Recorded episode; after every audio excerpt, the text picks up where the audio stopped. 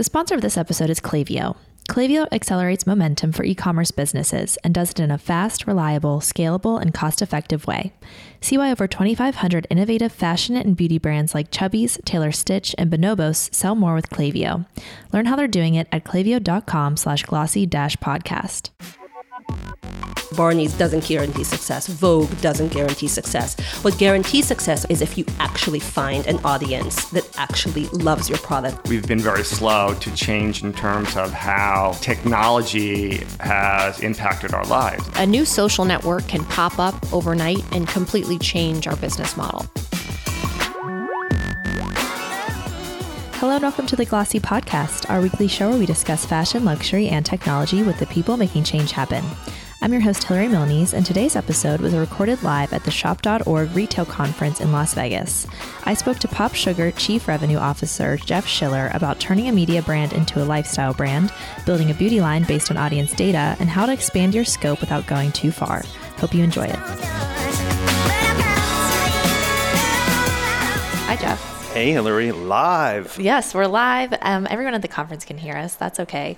So, just I want to start. It's getting harder to describe what Pop Sugar is. It's a media company, but so much more. So much more. How do you put it into a distinct sentence?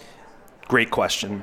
we are now. I think we've kind of we started as a publisher. We are a lifestyle brand. Mm-hmm. So we are a brand that is inclusive, positive, playful, and we reach our core cohort, which is that millennial woman, through all aspects of her life, whether it is now a physical product mm-hmm. or when it started at .com and now .com social live event. So I think really, again, this this evolution from publisher to lifestyle brand is the best way to kind of encapsulate it. Great. Can you obviously it's all in the name of diversifying revenue and and bringing in and bringing in you know money through ways other than traditional advertising for, for media companies. That's been super stretched, especially in the in the women's lifestyle content sector. That's, for some reason very popular for, very, for online yeah. media I, companies. I like to say, you know, being in women's lifestyle, it's like you're either on Survivor or watching Game of Thrones. It's like an amalgam of those two because it's just such a crowded space. Right. We're competing for this amazing cohort, this amazing audience that represents the majority of the purchasing power, uh, but they are really hard to reach at scale. Mm-hmm. And when you have too many of those brands you're competing with, it becomes even harder. So uh, it's it's a fun time, but very challenging. Right. And, and when would you say that Pop Sugar, as a as a media company, as a publisher, kind of went on this split into a whole bunch of different um, you know properties and, and things that it, that it does when did it become this lifestyle brand and where was the business at the time i know you guys had a really robust video strategy obviously there was the you know facebook clicks era of, of media that was very exciting for everyone involved when did you make that move to say okay we have let's let's flesh this out in a different way for sure so starting in 2006, it was really Lisa's passion project, Lisa Sugar. Mm-hmm. That is actually where Pop Sugar comes from. Lisa and Brian Sugar, married couple. Brian is the tech side, Lisa is the brand and editorial side. She started it really as this uh, passion project around entertainment. It slowly, um, you know, kind of evolved. The growth was very quick, but it slowly evolved into other verticals, and then the Bella Sugars, the Fit Sugars, et cetera, all proliferated for you know the first chapter of the company. And then uh, four years ago, uh, three four years ago, we decided, you know, too again, too much choice. Let's roll all those brands up under the Pop Sugar master brand. Right. And there was a relaunch of the site. The colors of pink went to um, Yves Klein blue, and uh, which is a really interesting color of blue, mm-hmm. uh, and represented again this notion of moving away from a lot of little brands into a vertically integrated master brand. Mm-hmm. And, it, it, and, obviously on this on this podcast, we're usually talking with um, fashion brand founders, um, CMOs from the retail side. But it's similar in that I think if you were to look at um, a fashion brand from 15 years ago, they the way to grow was to open a ton of stores. You the more stores you had, the more foot traffic you would get. It was great saw a brand like Express had like a thousand stores in 2005. It's insane now. Now that where we are, you have to narrow down, but there's still a, a place for a lifestyle brand that can do a lot. So, how do you find where your audience will give you permission to go essentially and, and how do you move into somewhere like okay now you're now you have um, a new partnership with Kohl's that, that just launched um, a beauty line how do you say okay we're gonna do this and it's we, we, we're gonna do it smart though in a way that will work and not just be like throwing things at the wall it's a great question. The way that we kind of evaluate is through this mantra of data defeats disruption. And so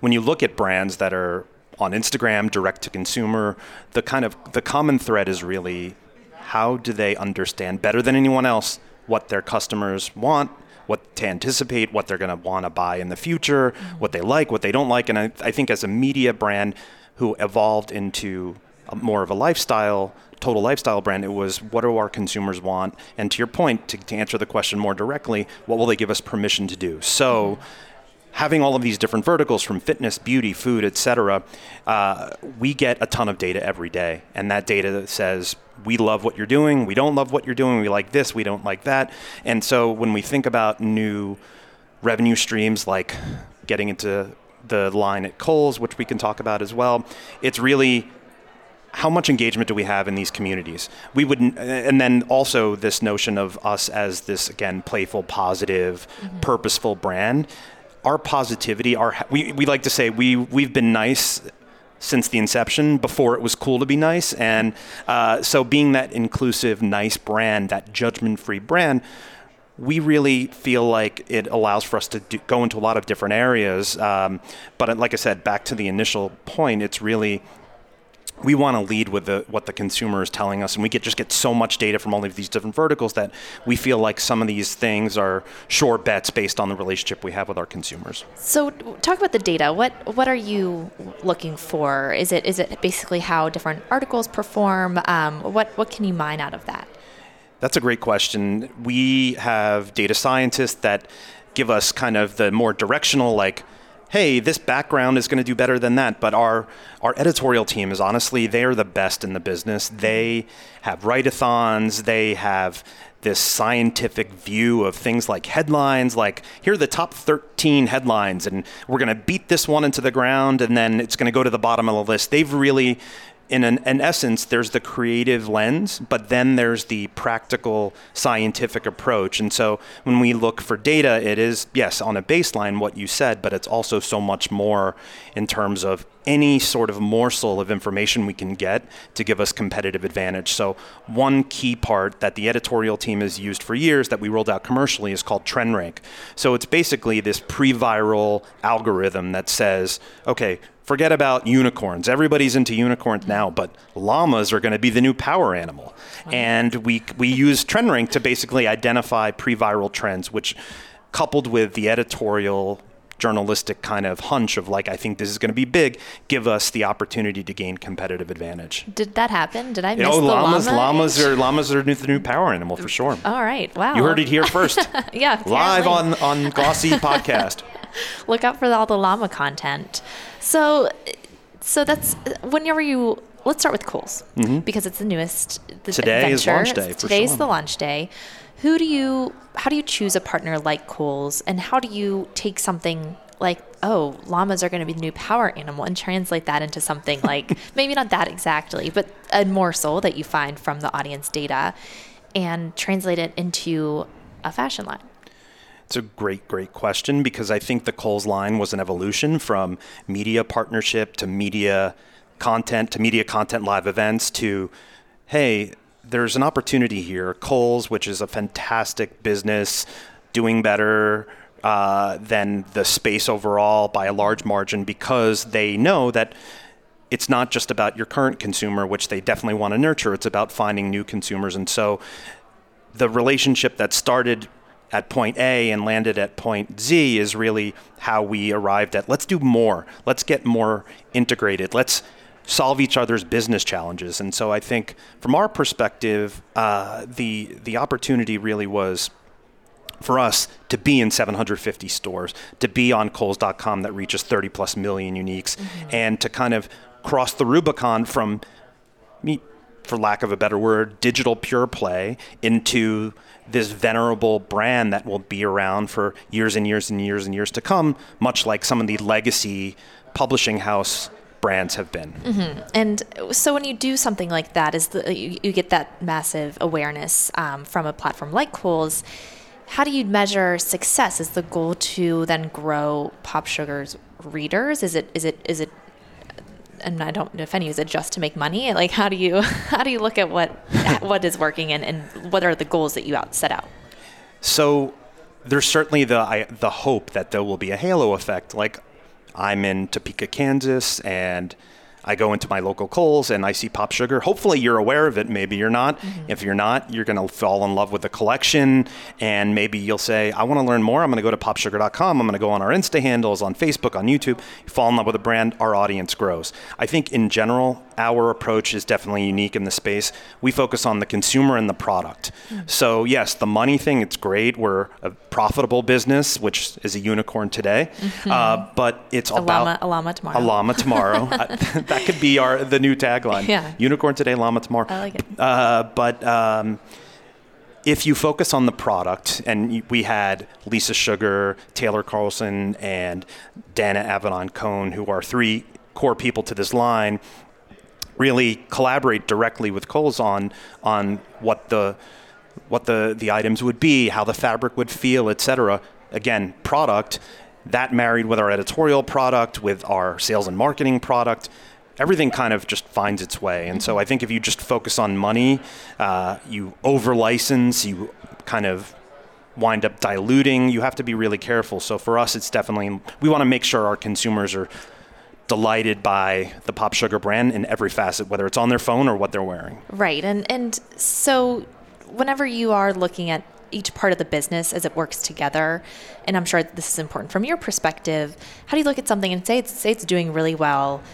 Is the impulse to okay, now I'm going to go after that? Like you, it's like such a um, ecosystem, especially starting from a media um, centered business. How do you manage growth and priorities and resources across all these different types of business? So resources, they have to be positive. I wouldn't. I, I. You know. I don't want to talk out of both sides of my mouth and say it's the money's not that important. But I, I did say we are a profitable business. So everything that we do has to be through the lens of how is this going to propel us forward.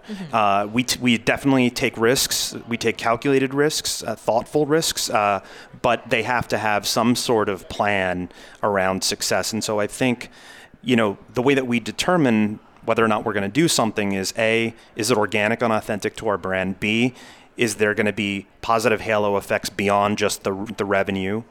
And then C, what are we doing and how does that compete with everything else to your point in terms of the amount of resource it would take is it cannibalistic to our existing relationships or our existing revenue streams so it's not terribly complex but it's very thoughtful in the sense that we don't want to do anything that's going to move us backwards. We want to constantly be innovating moving forward anticipating consumer behavior anticipating the trends and trying to figure out the best way for the brand to grow but grow organically. Mm-hmm.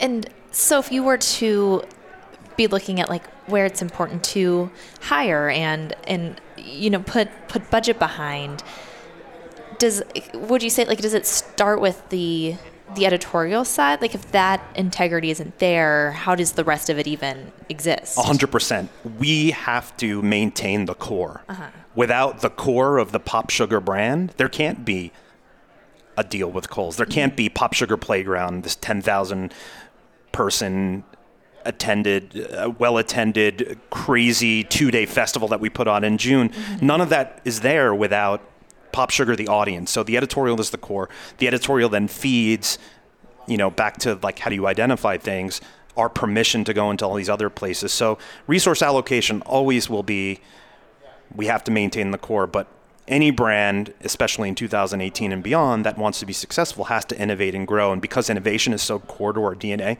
we're constantly saying, okay, now we have a brand development team. And that team is firewalled from our editorial team, from my team, so that we can grow our business with our existing retail partners. We can grow the, the brand licensing business. We can grow other ev- events, etc. Uh, but yes, the, the the editorial integrity of Pop Sugar, the brand, the relationship we have with the consumers, if that went away, it would be very hard to, to be successful. The sanctity. The same, yes. But how do you um, make sure there's communication between these departments to some level? Because I would imagine the brand development team, the events team have to know or be on the same page as, as editorial for it to feel like a true pop sugar product, even when you take it one degree of separation away from the core, which is the content. Our training and onboarding, I think, is, in my mind, the most immersive, impressive, kind of detailed pop sugar stamp of approval process that I've ever seen. It's who we are, who we're not, who we would be if we were a celebrity, who we would be if we were a brand. There's so much training that goes. Uh, that everyone goes through from every single vertical part of the business. Um, you know, it's really, in my mind, it's an indoctrination so that it prevents, to your point, taking a wrong turn or maybe doing something we shouldn't do. That plus slack. Mm-hmm. Right. We're going to take a quick break to hear from today's sponsor, Klaviyo.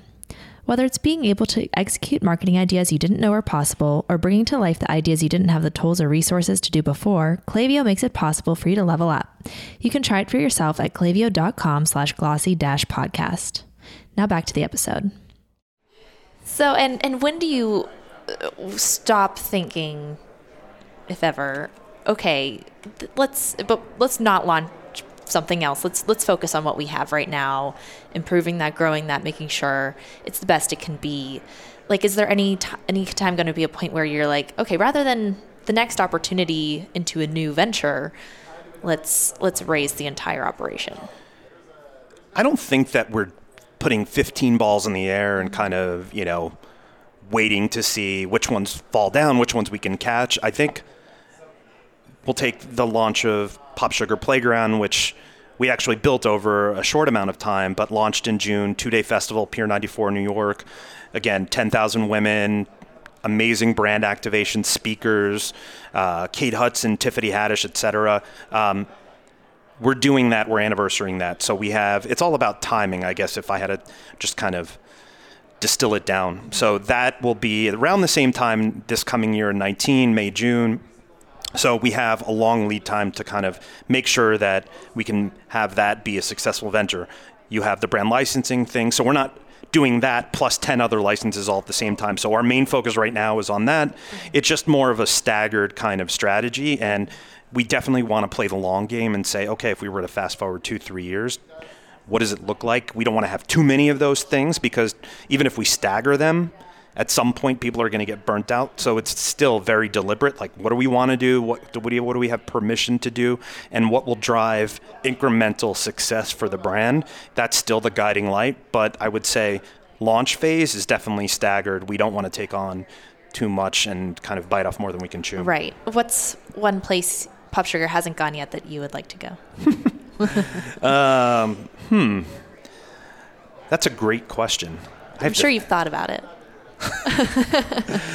uh, we're having a lot of interesting conversations. Let's put it that way. Sure, and sure, sure. and I've, from my perspective, I'm an innovation freak and I'm a disruption freak. And I think my personal view would be to really think through a new model of working with brands. And so, obviously, the focus of this conversation is the intersection of tech and beauty and fashion. A lot of what we do is bringing that to life. So I can't say the retailer, but we, for example, do something every six months called a hackathon where we will create new product for the end consumer or for Pop Sugar. And for the first time, we had a retailer participate in that. So I think my wish is not to, to just kind of say, oh, we're in licensing now. Let's let's just keep dialing on, you know, dialing into that and putting our foot on the gas pedal there. Yes, that's great. We're going to continue. We're going to be thoughtful, but it's it's more macro. It's mm-hmm. what can we do to anticipate consumer behavior through any lens, whether it's brand licensing or creating IP.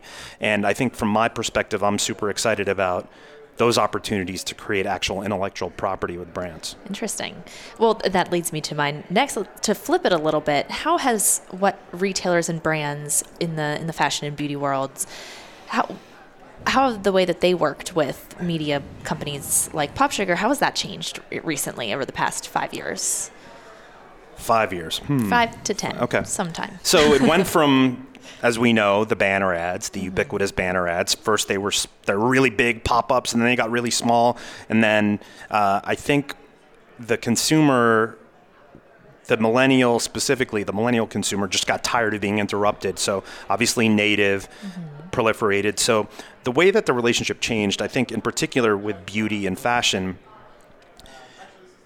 especially in Lux, where it's it's really hard for brands to give publishers the keys to the kingdom. Um, it's been much more of an integrated conversation versus a one way. Like, here's your RFP, this is my audience, and now here's the creative to run around your specific sponsorship or this or that or whatever. So the evolution has been really how do you truly partner and how do you take on the business challenges of retailers of beauty brands in a way that far surpasses five years ago, 10 years ago, 20 years ago. Mm-hmm. It's much more of a like, let's, we're in this together.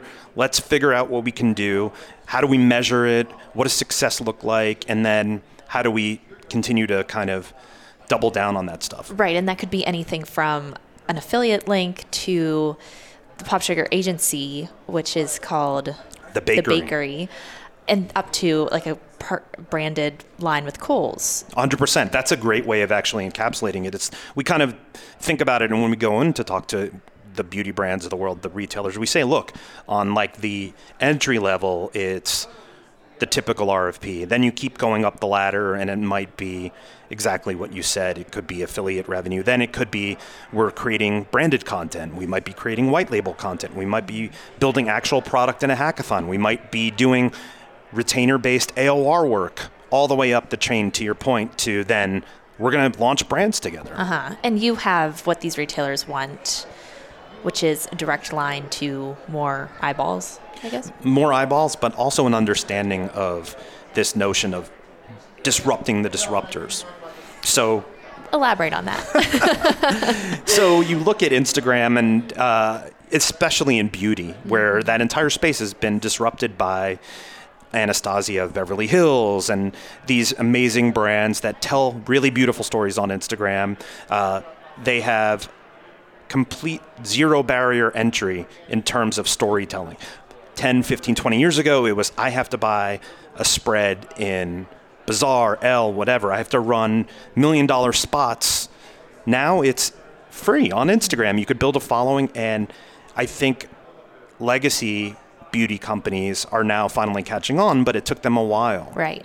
And so, so basically, you're partnering with these retailers and brands, or at least saying, "Hey, let's figure out how to operate in a new Instagram-driven world." Hundred percent. in a better So way. yeah, I mean, uh, we wouldn't be as arrogant as some of maybe the other publishers in the space might be to go in and say, only through us can you find success. Who says that?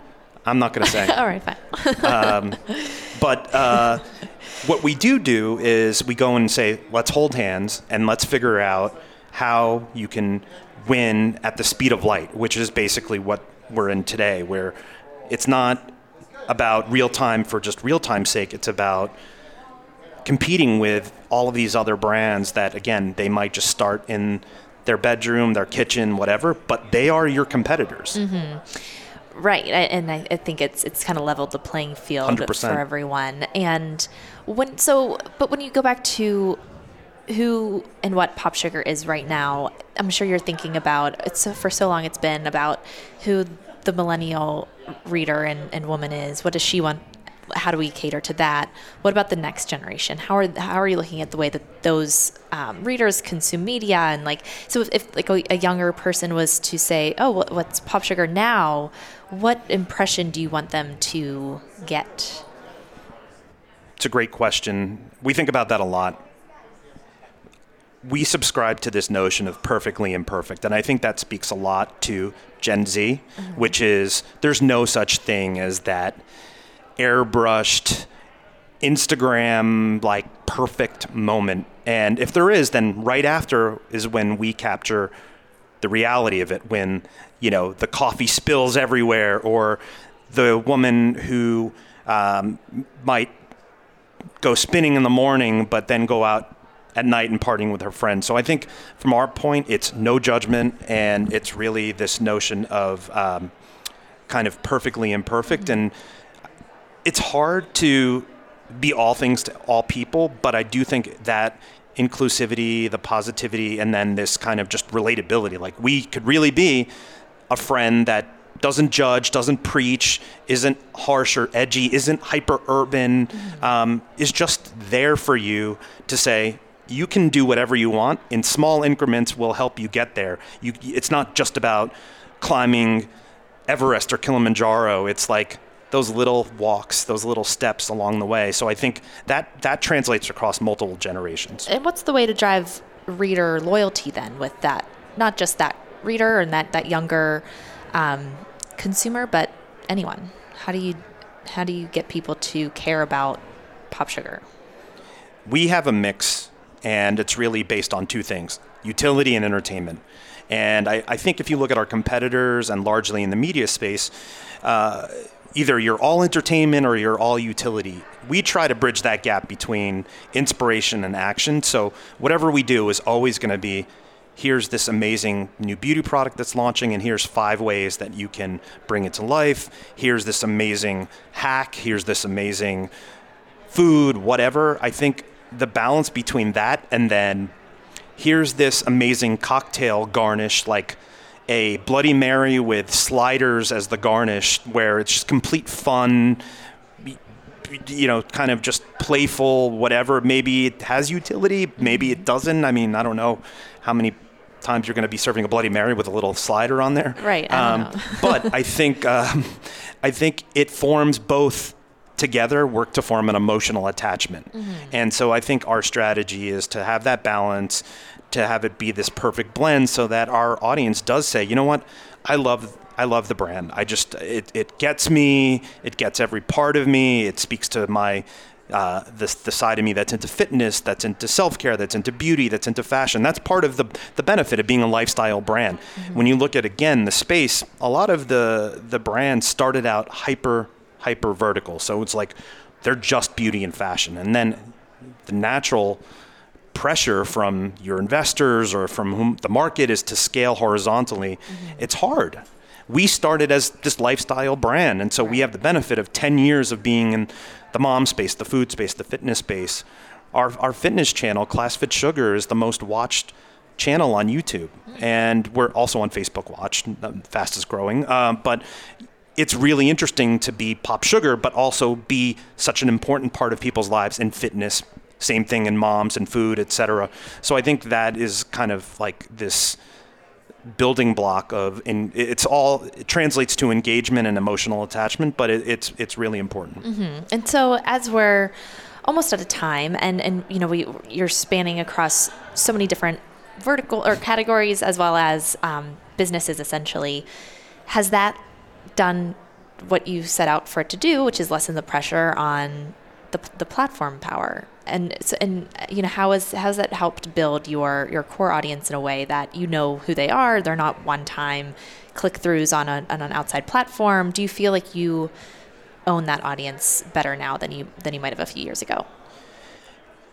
Yes but i don't know that the checkbox of revenue diversification is what got us there. For us, engagement has always been our number one metric. It's, you know, you look in ComScore, we're number one in terms of time spent. Uh, we post less but have more engagement on social uh, because, to your point, the Facebook View Fest is now over. Uh, but I think for us, that engagement and the time spent and the emotional connection with the brand is what led us to be able to do things like the Pop Sugar collection at Kohl's or Beauty by Pop Sugar uh, or whatever else we set out to do, Pop Sugar Playground.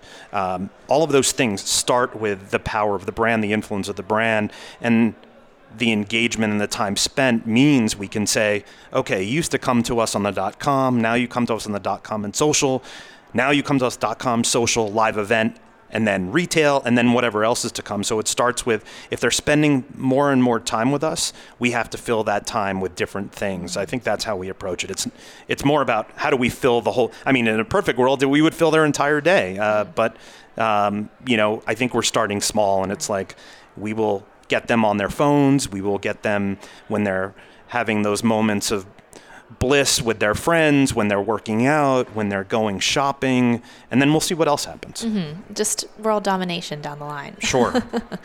Is there anywhere you don't see making sense or anything that you don't see making sense for Pop Sugar to do? You can totally take it back if you need to in a year. but what do, what do you think is like okay, at least not right now? Hmm. Be a step too far. That is that is a hard question. I would say uh, I'm gonna flex my political science muscles as a political science major and say we wouldn't do anything that would seem off-brand. So take your pick. You're not going to see something that, in our mind, would come off as being snarky or exclusive it would have to be inclusive and positive. It would have to have this sprinkle of playfulness. So I think that is our kind of DNA, and then you can just apply that to anything. So I'll leave it to you and the viewer, uh, the listeners' imaginations. Sure, sure, sure. All right. Well, thank you so much, Geoff. I really appreciate you sitting down and joining me. Thank you. I appreciate it. and thank you for listening. We'll be back next week with another episode. Special thanks to Gianna Capadona, the producer of this podcast. If you've been enjoying this podcast and aren't a Glossy Plus subscriber yet, it's time to consider joining to get access to all of Glossy's content, member events, ticket discounts, Slack chats, and more. As a reward for listening, use the code podcast at glossy.co slash plus to get 20% off an annual subscription. And as always, be sure to subscribe on iTunes, Google Play, Stitcher, and Anchor FM and leave us any feedback you have.